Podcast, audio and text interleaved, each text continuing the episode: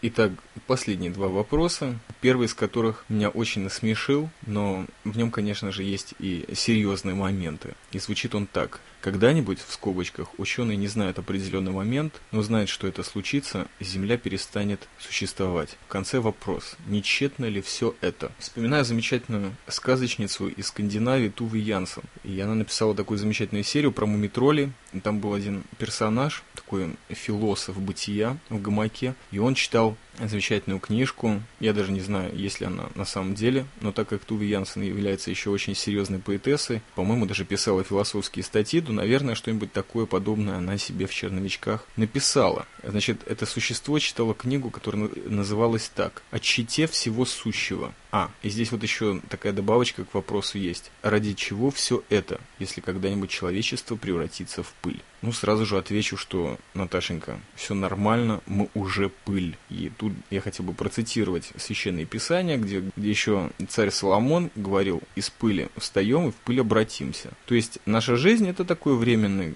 клочок, и временный в нашем понимании, конечно же, между пылью и пылью. И можно сказать, даже если переживая множество переселений душ или души, так будет точнее сказать, то мы где-то являемся пылью все время. Даже сейчас, когда мы дышим, учим раздельное питание, занимаемся спортом и карьерой, мы все еще пыль. И опять-таки вспоминается фильм, в котором в финале которого появляется замечательный Петр Мамонов. Он про пыль очень серьезно и харизматично выразился. Он там такой безумный ученый-гинеколог. А фильм так и называется «Пыль» Сергея Лобана который мне не совсем понравился но я его все-таки досмотрел до конца. И зачем все это, я тебе скажу. Это имеет отношение к следующему вопросу, ну, до него еще нужно дожить. Ради чего все это? Да может быть ради того, чтобы понять, что кроме пыли в нас есть еще какое-то начало, которое, может быть, стоит развить. Тут я еще просто какой-то набор цитат получается, процитирую Хаймовича, который в свою очередь процитировал одного серьезного духовного авторитета, который высказал такую мысль. Вот раньше в иудаизме за убийство человека нужно было очень серьезно заплатить, во многом своей жизнью. Но существовали такие города, достигнув которых этот беглец-убийца попадал под жуткий нейтралитет, то есть его запрещено было еще более страшным законом трогать, убивать такие города-убежища. То есть если он достиг его, то ничего с ним уже сделать практически нельзя, только если он выйдет за его границы. И здесь проходит такая метафора. То есть убийца, в основном, он стремился к этому городу очень сильно, потому что это был единственный шанс его спасти собственную шкуру. Если бы мы в нашем поиске и желании за знанием, за истинным знанием, руководствовались тем же моментом, что и руководствуется убийца, стремясь в этот город-убежище, то, возможно, у нас есть шанс. И вот именно этот шанс, он и есть наш выход из пыли. То есть мы действительно пыль, потому что на 99% и 99 сотых состоим из мяса, мяса, из нервов, из э, остатков предметного мира, из его осколков, которые в нас засели уже на протяжении веков. И все еще продолжаем рубиться в этом предметном мире бесконечно, бесконечно, до тех пор, пока нам не надоест. В любом нашем жизненном отрезке есть двери, которые приоткрываются в тот мир, который по существу есть вот это однотысячное нашего существа, но на самом деле все наоборот. 99% нашего существа это дух. Вот, к сожалению, мы не всегда им живем, а какими-то остатками и прорывами предпочитаем жить мясом. Вот когда мы начинаем серьезно задумываться о мире духа, то здесь уже есть выход из пыли. Вот за этим это все, наверное, и создано, чтобы мы вернулись, ну, возможно, обратно к себе, а потом на более таких серьезных этапах, каббалистических, не удержусь от этого слова, от себя пойдем к Творцу. Ну, если кто в него, конечно же, верит. И опять-таки это очень личный ответ. Чаймастер, радио 70%, если кто еще не забыл. Потому что, может быть, это звучит как очередной очередная проповедь какого-нибудь очень серьезного подкованного священника. И последний вопрос. Ты не раз говорил, что хотел бы быть добрее, потому что ты жесткий, порванный. В общем, главный любитель чернухи. Что сделало тебя таким? Армия, жизнь, это все один вопрос. Ну, начну с самого легкого. Во-первых, главным любителем чернухи меня окрестил, или можно это так интерпретировать как э, своеобразный ментальный подарок, батька Арпода. Я к этому мало отношения имею, потому что чернухой, ну, редко когда занимался. Возможно, голос так звучал, но на самом деле к чернухе, да и позитиву всегда имел мало отношения. В основном к кино или каким-то рваным темам, вот это так будет точнее. Но приклеилось и, по-моему, уже сошло в лету, потому что тоже помнят, что я главный любитель чернухи. Или еще один любитель чернухи, как это было сказано в подкасте The Big Podcast. А ответ более расширенный, он, по-моему, прозвучит из серии «Я обвиняю». Кого же я обвиняю в том, что я жесткий и порванный? Ну, во-первых, конечно же, Чарльза Буковского. Он последний, кто меня очень серьезно порвал. Во-вторых, глупых недорослей, молодых девушек, которые на протяжении двух десятков лет заставляли меня страдать, мучиться, кажется, в прошлом даже плакать и переживать, даже иногда пить и вот последний нонсенс курить, не поверите, вот все они меня порвали, мое чувствительное сердце, каждая в свою очередь. В-третьих, конечно же, мировая буржуазия. Меня очень серьезно порвало вообще.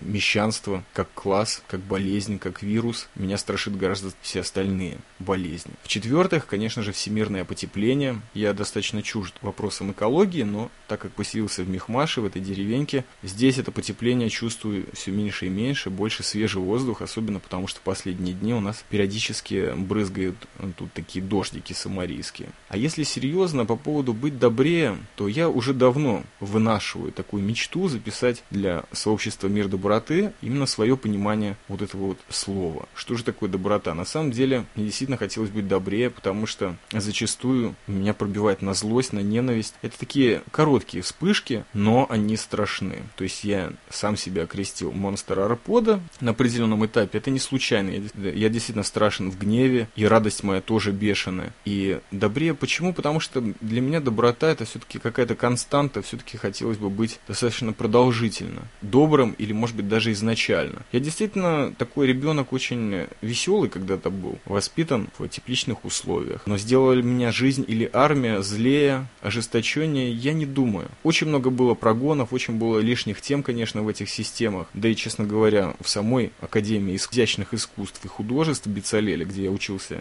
4 с лишним года, тоже было достаточно мажорских и различных других левых тем. Все это, конечно, могло меня ожесточить, но я не думаю, что именно это послужило. Просто я поддался под эти леваки, которые уже перечислил. И, конечно же, это я сам себя сделал таким, потому что рвался, потому что это меня больше привлекало, как меня привлекает музыка панк, индастриал и даже даб. Я уже не говорю о ска и определенных версиях хэви-металла.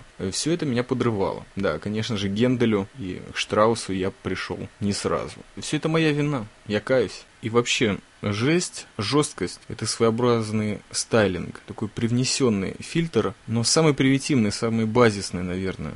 И если ты таким образом общаешься с людьми, вот в такой манере, то умные, наверное, пробьют, что это наносное, это первичный такой фильтр, когда тебя якобы отторгают, но на самом деле это легкая проверка. Ты подождал две секунды, это прошло, и ты с человеком уже на нормальной струне общения говоришь. Это просто как э, бронежилет, он помогает э, излишних клиентов отметать сразу. И, конечно же, это привнесенная жесткость. И, возможно, если у меня получится выложить несколько своих фильмов из дипломного проекта, о котором я уже не раз и слишком многообразно и распространенно говорил, вот, может быть, там и проявится что-то естественное для меня, потому что именно когда художественный подход у тебя прорывается в твоем творчестве настоящий, то это, он выражается прежде всего в том, что ты рисуешь, снимаешь или пишешь, может быть таким, каким бы ты хотел бы себя увидеть или сделать. Именно идеализирование себя, вот как хочешь, видишь себя порванным. Но я бы все-таки, наверное, сказал бы за себя, что хотелось бы себя вот этим добрым видеть. Но, к сожалению, доброта в моем понимании, которая до сих пор частично во мне сидит, это доброта с какой-то православной основой, в общем-то, в которой я воспитывался, опять-таки с коммунистическими фильтрами, но основу-то не выбьешь. Это то, чему я учился долгие годы. Но по доброте все-таки хотелось бы сказать отдельно. Долгое время я тренировал себе такую тему, что доброта, она бессмысленна. То есть, что можно окрестить добротой? Вот, в частности, постмодерн меня очень страшно подорвал. Доброта в отношении определенного человека – это одно, точно такая же в отношении другого, а еще и с другой стороны это безумие или даже, там, не знаю, грех. Или просто лишняя тема, которая не должна иметь место быть. И поэтому я стараюсь разграничить для себя тему доброты на две категории. Или тренировка, или улыбка. Что значит тренировка? Тренировка доводит меня до определенного состояния, когда я не различаю хороших или плохих людей, позитивных, врагов врагов и так далее. Если ко мне обращаются о помощи или на меня наезжают, я просто внутри принимаю простое базисное решение. Я реагирую на это или нет. Если я могу помочь, почему бы и нет? Это легко сделать. Неважно, что там будет после нас. Рай, ад. Я действительно добрыми делами чего-нибудь там себе накапаю в духовную копилку. И мне реально место в раю плюшем креслице это обобьют. Да, может быть даже какой телек поставят или iPod какой-нибудь мягкий вручат. Нет, если я могу сделать движение, то почему бы его не сделать? Руководствоваться лучше нейтральными интересами, могу или нет. Но сделать что-то, тем более об основном люди от тебя хотят чего-то очень простого, что им очень нужно прямо сейчас. И весь вопрос, можешь ты сделать это или нет. Во многом просьбы тебя подрывают на различные движения, по которым ты опять-таки принимаешь решение. В данных обстоятельствах, вот ты сейчас жутко занят, ты можешь помочь или нет. Во многом для меня это был прорыв. То есть под давлением своей бытовухи могу ли я еще обратить внимание или сделать движение в сторону просьбы другого человека? Ну, во многом оказалось, что могу, и это даже меня как-то заинтересовало. Вот поэтому я и так себя веду. А когда складывается ситуация, что я ничего не могу сделать, или просьба, обращенная ко мне абсолютно бессмысленно, то я просто улыбаюсь. Улыбка – это вообще универсальное оружие или инструмент, как я считаю. Просто приятная. Иногда ее могут расценить как глупость, тогда сразу отстают и понимают, что не на того клиента попали. А иногда люди, понимающие, врубаются, что человеку нечего сделать. Но взамен они получили не нет жесткий, а улыбку. Вот так вот я стараюсь действовать. А моя жесткость имеет достаточно относительный характер, потому что я вещаю из Мехмаша, Самаре. И очень серьезное становление личности, как я считаю, вот такой именно бешеный духовный рост бамбука в моем мозгу, провождался, конечно же, эмиграцией переездом в Сион. Здесь очень много шелухи отлетает. Просто так себя здесь люди ведут. Коротко, прямо к делу. Прямо к телу, поближе. Четко. И, возможно, это вызвано тем, что здесь люди очень хотят жить. Это имеет свои последствия и на отношения с противоположным полом, с поиском работы или с принятием решения о не поиске работы, не подписываться под лишние системы, с покупкой пищи, продуктов, супермаркетов. В общем-то ко всему. Здесь люди хотят жить каждую минуту. Это не в каждой стране присутствует. Это я из личного опыта говорю, потому что немножко по Европе пошастал. И буквально недавно, надо заметить. И жесткость, она очень относительна, потому что согласно израильским каким-то понятиям, я достаточно мягок. Но вот, например, в Латвии я очень жесток. Наверное, потому что нет сил лишний базар толкать. И вот спрашиваю напрямки. Или если еще немножечко силы, то так усердно приправляю это вежливостью, мягкостью в голосе, ну всеми этими человеческими фильтрами. Но иногда мне просто все равно. Или я устал, или мне не доплатили зарплату, или мне сказали твердое женское нет, или я просто посмотрел какой-нибудь тупой фильм, или книга закончилась не так, как я подразумевал, или просто ритм литературного произведения, любого другого, был утерян. Куча различных вариантов. На самом деле все заканчивается и начинается в моей простой человеческой впечатлительности. Недавно прослушал подкаст Синоптика об интровертах и экстравертах. Вот именно так я, по-моему, и реагирую. Когда меня подрывает, я продолжаю эту линию. Когда меня успокаивают, я успокаиваюсь и спокойно вещаю. Но нет стабильности, а ее где-то из-под воль. Мое естество требует. И тишины в основном. Вот поэтому себя так и веду. Мой подрыв и порванность, оно от бешеной дионистической радости, которая во мне сидит уже очень давно, по-моему, в генетике. Может, я был Дионисом когда-то. Или просто просто вакханкой, без понятия. Но все равно приятно об этом думать. Радость чаймастера беспредельна. Вот от этого, наверное, все проблемы. Так мне кажется. Думаю, что буду сворачиваться, потому что наговорил уже слишком спокойно и слишком много. Но перед окончанием, как всегда, еще полчасика поговорю на тему благодарности и технологии. Дело в том, что я вещаю не один. Со мной мой друг Самсон. Это замечательный микрофон, который мне прислала Наташа из Калифорнии, кто бы вы думали. Человек, который реально вкладывает подкастинг в Russian подкастинг, да еще и глобальном. Микрофон это подарок Наташе, который я вот недавно получил. Из-за праздников доставка задержалась. Но сейчас вот первый подкаст тебе, Наташа, записываю именно с него. Чаймастер и его друг Самсон, или в ивритской транскрипции Шимшан, тоже такой своеобразный богатырь. Не знаю, что получится с качеством, но подозреваю, что будет очень хорошо. И плюс ко всему, этот подкаст идет прямо в сообщество Мир Доброты. Именно для таких сообществ, для таких вот людей, как Китон, подкаст Черити, для Наташи хочется записывать замечательном качестве, соответственно, когда ситуация позволяет. В очередной раз хотел бы поблагодарить Наташу, Китон и всех тех, кто задает мне вопросы, потому что именно в этом я вижу определенный смысл этого радио 70%, что подкаст, он существует, но комментарий, который продолжается после него, связь между людьми именно является той самой пресловутой альтернативой, которой я и стремлюсь. Альтернативой официальному радио, где есть передача, да, иногда люди даже звонят в прямом эфире, чего-то там пытаются сказать, но все это слишком отредактировано, слишком много фильтров, и это